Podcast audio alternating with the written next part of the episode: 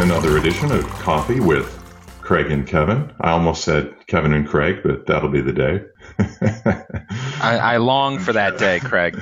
I, I, I am Channel Partners Executive Editor Craig Galbraith. As always, my partner in crime, business development lead, Kevin Morris. Kevin, how are you? I'm doing well, Craig. Uh, we have some uh, springtime weather a little early out here in the DC area where I'm based. Uh, how's the weather out in Phoenix where you are? It's been raining for about the last 24 hours, and the sun's just starting to come out. So uh, a little bit of role reversal there. I'll take it. I'll take it for as long as I can have it. So while the weather hasn't been too great in Phoenix, I understand that you are on the road where the weather's always nice, and that's in San Diego. Yeah, just back from San Diego at the CenturyLink Ascend event. Uh, it was really good. Brought about a thousand partners and uh, a lot of CenturyLink folks in there. So uh, we're going to chat more about that shortly, Kevin. But let's give you some breaking news. I have just been informed that Coffee with Craig and Kevin has been named Podcast of the Year. Wow.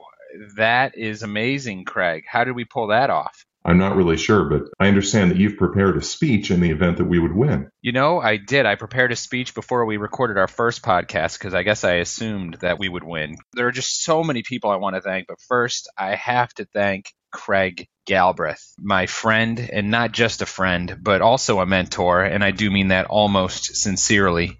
uh, I want to thank uh, my parents, Bob and Pat Morris, out there. Uh, there's just so many. I, I think I, I, think I might start crying, Craig, right here on the podcast. Kevin, just, I, am Kevin, too- I, am sorry. I, have got to interrupt you. I have just been informed by the producers of the show, the accountants, in fact, that we didn't uh, we didn't win.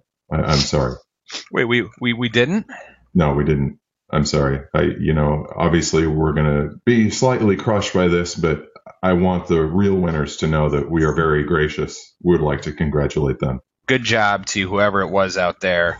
and uh, once again, the accountants have foiled me. I got to run. I've got uh, Warren Beatty on the phone. Uh, Does he want to jump in and talk for five minutes when it would only take 30 seconds? So, Kevin, now that we're done joking, although we're probably not uh, for the duration of this podcast, let's get down to some business and talk about uh, the upcoming Channel Partners Conference and Expo. Just a few weeks away now. Uh, what are you looking forward to? As always, I'm looking forward to seeing the over 5,500 plus attendees that, that will be out in Las Vegas with us for our 20th anniversary. But, you know, I wanted to mention this time around the experience areas. They're going to be located on the show floor. We're going to have a record four of them. And these are going to be open areas for partners to come and learn about a specific segment of technology to begin offering in addition to the services they already extend to their customers. So this year, we're going to have the experience areas will make up Mobility City, sponsored by AT&T, the IoT Zone, sponsored by KORE, Security Central,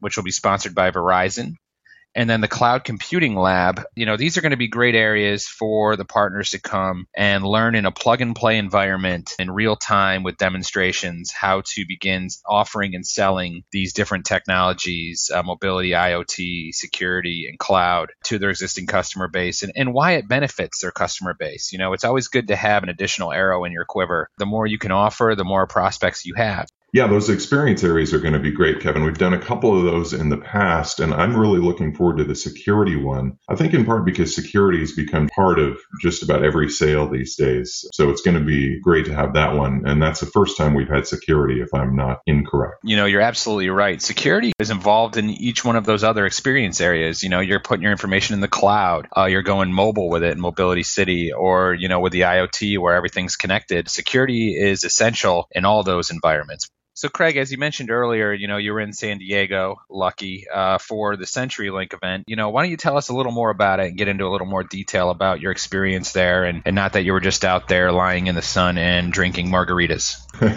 yeah, it was it was actually a little cool. So I won't make people too jealous. It wasn't like it was in the 70s or something. It was probably around 60 degrees, but the sun was nice and people were able to enjoy themselves out on the balcony of the hotel and and have breakfast out there and so forth. As far as the meat of the event, it was uh, really cool because it was the first time the CenturyLink had brought all four of these alliances that they've got under one roof. You know, we're not just talking about the traditional CenturyLink Channel Alliance, but we also had the Software Alliance there, the System Integrator Alliance, and the Strategic Partner Alliance. So they've got some plans of working all of those programs together over the next few years, and uh, just obviously some exciting things happening there at CenturyLink. And what was fun about the show is that it really had a rock and roll theme, which we're going to carry on throughout uh, this podcast as well. I bumped into Sammy Hagar in the hall, shook his hand. That was kind of a thrill. Sammy Hagar. I bet you they were handing out a lot of tequila there, Craig.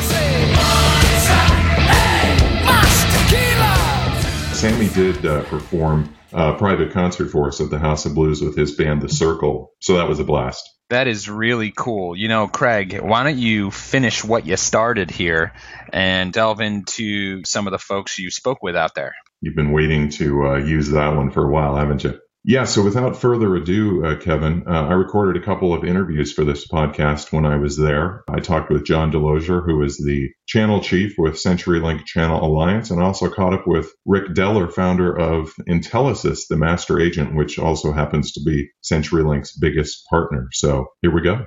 Okay, here in beautiful San Diego, California at CenturyLink Ascend partner event. Pleased to have with us the man they call JD, John yes, DeLozier, yes. with uh, CenturyLink Channel Alliance. Thanks for taking the time. Yeah, thanks for having me. So, this has been a pretty exciting couple of days, and we've had the unveiling of the Software Alliance uh, this week formally. We've got systems integrator partners here, we've got the traditional Channel Alliance folks here. What's it like to be part of this collective group, getting them all underneath one roof? It's truly phenomenal. It's it's what I said on the stage today in terms of you know you have a an idea when you're in the midst of something really unique. You know, it's hard to get outside of yourself and see it as it happens. It's always historical. We call them rock and roll moments, you saw today. But I absolutely feel like we're in the midst of one right now, man. It's just, it's a great feeling, but it's fun to see people rallying around it because everybody's feeling the same thing. This has been a transition that hasn't happened overnight, this sort of legacy telecom to IT transition. But I was looking in our archives, and just three or four years ago, we went to a Channel Alliance event where that was really the big story was that we're moving from the legacy telecom to the IT. So hmm. it seems like a rapid transformation, but maybe not so. Well, how does it feel from your perspective? Yeah, well, so I've been here eight months. You know that. So I, I wasn't here during that time, but I will tell you that my predecessors have built some things and put some things in place that were absolutely paramount in what we're doing today. So, some of the programs, some of the product platforms, some of those types of things were done previously. I think what they lacked was the executive push to get it done and take it to the marketplace.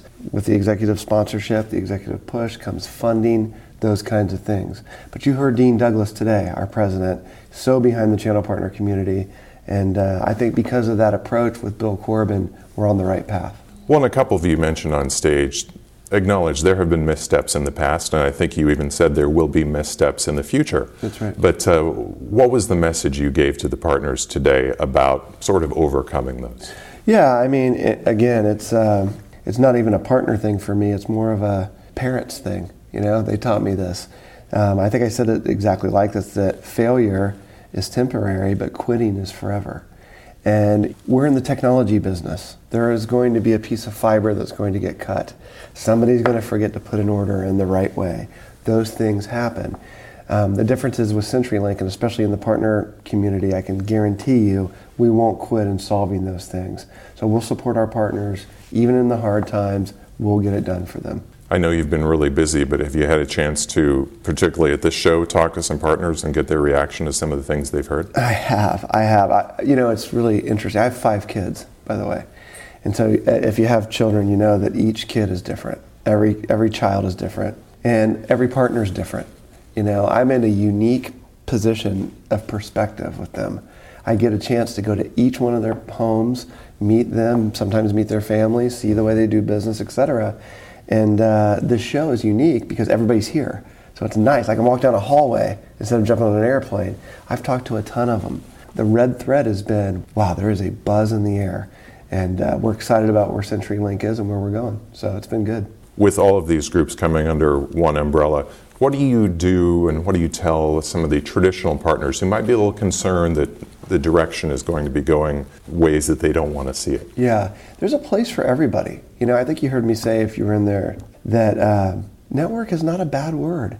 It's okay, you know, right? We have some partners that are really, really good at selling network. Love them keep doing it. We want it all day long, but there's going to be opportunity for those partners that want to get out of that space or want to build on that space to go to the next level. Maybe they want to do managed IT services. Maybe they want to play in the cloud space. Maybe they want to get in security. We've got a great consulting practice. There's all kind of areas where they can grow into. So it's not a exclusion type thing. It's really how much more do you want, and we want to help you get there. Speaking of network, I know you can't get into it too much of the level three acquisition, but can you give us some of the basics of what partners can look forward to once that closes? Absolutely. I mean, one real basic thing they threw it on the screen, you know, this week is just the network topology, just the map. You know, traditionally, CenturyLink has been a West Coast company. Let's face it, right? Qwest was in the West, um, U.S. West, all you know, the whole story has been West Coast. The company that we're considering acquiring, Level Three, they're East Coast based, basically. Now they have big offices in Denver and all that, but if you look at the topology maps, which are very public, all of those nodes, they're hot spots, they're lit areas, it's East Coast driven. It easily could be a one plus one equals three, just off the basics. So very excited about that piece. Last thing I wanted to ask you was the whole rock and roll theme here this week. I Yeah. understand you're a bit of a musician yourself, but uh, Yeah. you know we got uh, acclaimed uh, photographer uh, Rob Shanahan Yep. here this week. I got to meet Sammy Hagar up here in the hall uh, just a little bit ago. Yeah. Make that connection. Why the rock and roll theme for this show? Well, I think the first thing is, is we wanted to do something different. We've all sat in these shows, these kickoffs, these mid-year shows for years and years and years. Come in, get your lanyard. It's a cattle call, right? Get in line for your food. Hear the same speakers. We just wanted to be different, and it's interesting. I'm 45 years old. And uh, the music that I grew up with, my generation, the one right behind the baby boomers, all of those people in our worlds, in our industries, they're starting to be in positions and places they got a little money to spend. And so this nostalgia surrounding the, the rock community, 80s hair metal, right? You immediately know what I'm talking Yeah, about. sure. And, and my kids would look at me and say, What are you talking about, Dad? But we understand it. And so when you start bringing in a Sammy Hagar, and you bring in a guy like Rob Shanahan, who has made a career of photographing those kinds of folks, it creates a buzz. And this show has never been this big, ever. In fact, we've doubled the largest size it's ever been previously. So the location here in beautiful San Diego, the theme around rock and roll, the nostalgia that's been sprinkled in, and the message that we're delivering, it's a great thing. Well, and these guys brought in their own messages that can relate to partners' own businesses. Yeah, totally. Abs- I totally agree to that. You saw today with Rob Shanahan, the love of music combined with a passion for photography. It's created an incredible career for him. Sammy Hagar, obviously a gifted musician and songwriter. You know, people don't understand.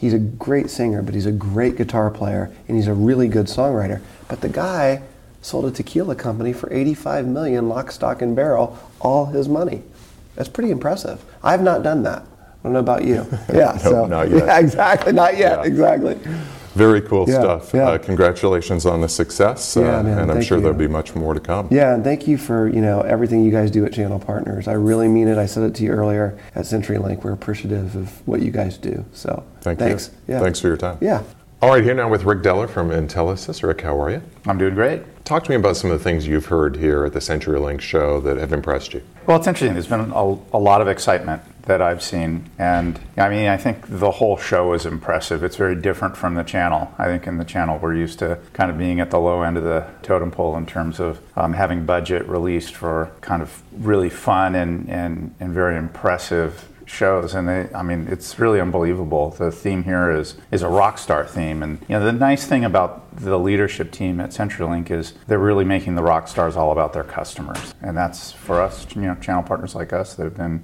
with the program almost 20 years Well, and you've alluded to a real change in culture.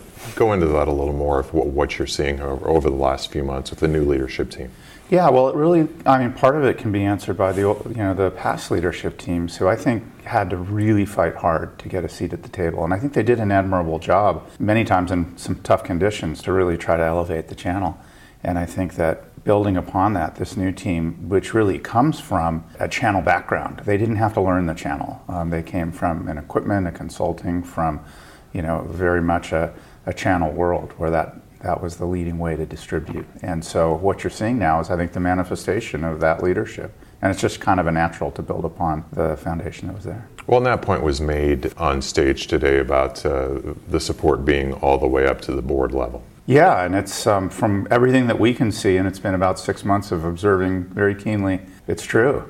Yeah, we're, yeah. we're really seeing that the huge commitment from the top down. What was your take on uh, the unveiling of the Software Alliance? We've got the Systems Integrator Alliance here. Now everybody's sort of under one umbrella with the creation of these new programs and bringing everyone together. I think the definition of it was really important. I think it's also great to see that we're going to be able to work together. And, and you know, for us, we know a lot of the folks that have been in those leadership roles for a long time. It's both separate in its specialization, but together in that it's unified under one leadership group. Really, it was very clear what Bill Corbin said that it's uh, there's very common uh, marching orders to his leadership team. Well, in that uh, relationship, sort of a symbiotic relationship within the entire company, is pretty important, I would imagine, for working with a company like yours. Yeah, absolutely. You know, we, we gravitate, we have choices like all channel partners, and we gravitate towards those where there's kind of an authentic connection and and, and path to business. And if we can do better with a particular provider um, because they're either performing well or um, they really have the approach that's going to help us to bring solutions to customers, I mean, that's where we're going to gravitate towards. They're going to win a nice share of business that way. Yeah. And this uh, rock star theme has been kind of fun. It's been really fun. I mean, the channel has, I don't know, we've just, like I said earlier, we've always been at, at, sort of the low end of the budget. And so to see something like this, it's, it's really unusual, but it's fun. And hey, why not, why not have fun while making money with people that are really good and decent people? And the folks at CenturyLink have only exhibited themselves to just care about their customers. That's always what we hear consistently. You hear that enough and you believe it. Making money doesn't have to be boring. It does not have to be boring. it should not be boring.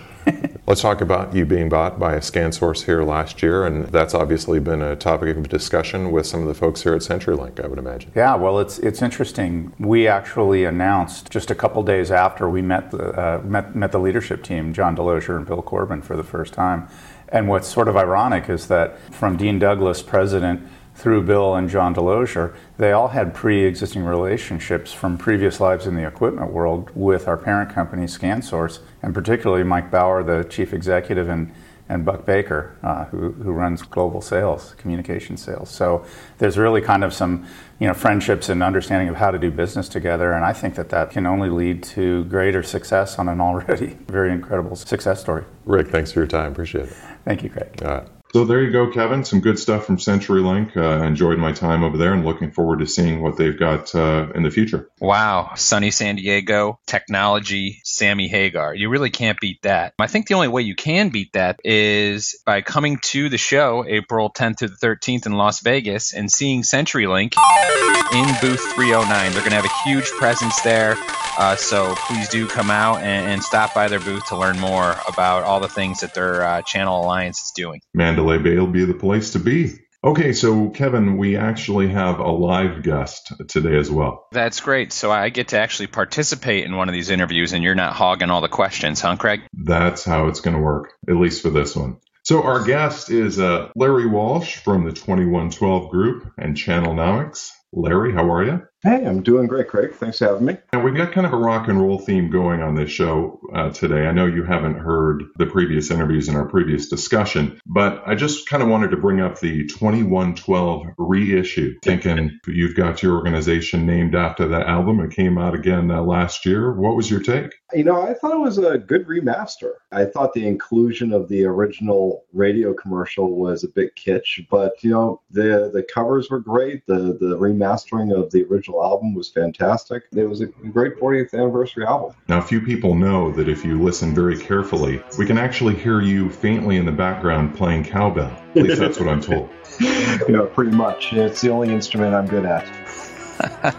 Now, Larry, as I understand it, we can refer to 2112 group as the priests at the temple of research. W- would that be correct? Yeah, I think that's an apt way of saying it. You know, at 2112, we do, you know, like to tell people we've taken care of everything the word you, the word you read, the song you sing. So, yeah, that's a good way of putting it. So, Larry, for the people who haven't heard this story, what uh, prompted the whole connection 2112 group and the Rush album? It's, it's rather mundane. It's a it's a really you know sad and pathetic childhood story. Uh, I um I was actually uh, uh, you know as a huge Rush geek when I was a when I was a teen and um, I was down the beach one night and this guy says to me you know I was talking about how great the album was and and uh, this guy turns to me and says well you know it's based on a book and I'm like really a book I should try reading one of those sometime and so he told me what the name of the book was and I went out and got it. It was uh, Anthem by Ayn Rand. And uh, I read it and I was I was mesmerized by it. You know, I actually went on to read a bunch of other things that actually turned me into. I wasn't much of a reader prior to that, but it turned me into a to a reader and ultimately into a writer. That's why it's named after 2112. Yeah, I mean, and within the Rush circles, you'll hear that did, did Peart actually was he inspired by Anthem or some other Rand work? It's a bit ambiguous if you read the liner notes, but I I do think the storyline between 2112 and Anthem tracks perfectly. And when we founded the company, it was um, it really wasn't matter of do we name it Anthem and have it sound like an insurance company, or do we go with 2112, which makes it sound more forward looking and futuristic. Based on what happened with Anthem, I'm thinking 2112 is probably a good decision. Yeah, I think so too. Although I got to tell you, in the early years, it was a bit humorous because, you know, people kept coming up to us saying, well, what are you going to do in 2013? Okay, obviously you're dyslexic. and uh, yeah, we're fine. Now, Larry, as I understand it, you're the newest member of our advisory board. Thank you. I'm just hoping the judge will let me off with good behavior. Probably not for a couple of years. And, you know, uh, being part of the channel here, we understand that 2112 Group just released their much anticipated 2017 channel forecast. Do you have a couple quick key takeaways you can tell our audience here? You know, I like to think of our channel forecast as, uh, as a barometer. It's really difficult to gauge specifics around what's happening in the channel given the diversity of companies at differing levels of maturity as well as you know the natural inclination uh, to withhold details about how business is going. But it's it really is a, I would say that the the channel forecast is a reflection of of reality a little bit of plato if you will you know, we do see the the channel growing, continuing to grow at double digit rates year over year, and we do see a rather high degree of confidence. Now, it's the confidence levels aren't as high as they were going into 2016. They've dipped significantly, but it's still in a in a high majority. More significantly, though, is that we're seeing a moderating of expectations. Typically, if you would think about the way that the forecast works, is that it does typically go like a it has a rather classic bell curve shape to it in which you have some partners that are expecting low growth or even negative growth and you have some partners that are expecting high growth 25% or more and then you have the middle well this year what we saw was is that the middle grew so the actual forecast is not changing year over year. We're we're saying that the channel will grow somewhere between 11 and 15 percent this year. That's not really unusual. That's typically we fall either 11 to 15% or 16 to 25%. But what has changed was the lows moved up and the highs moved down. So we are reading that as a reflection of what is happening in the general changes in the market. It's not an easy market to operate in. A lot of partners are trying to find their way amidst the six transformative uh, technology trends. There's a need for investment that comes along with all of this. And so we think that you know a, a, lot of this moderation of the highs and lows to the middle is a reflection of the changes that are happening around them. Now, I want to bring up uh, something, Larry, that you mentioned to one of our colleagues here fairly recently.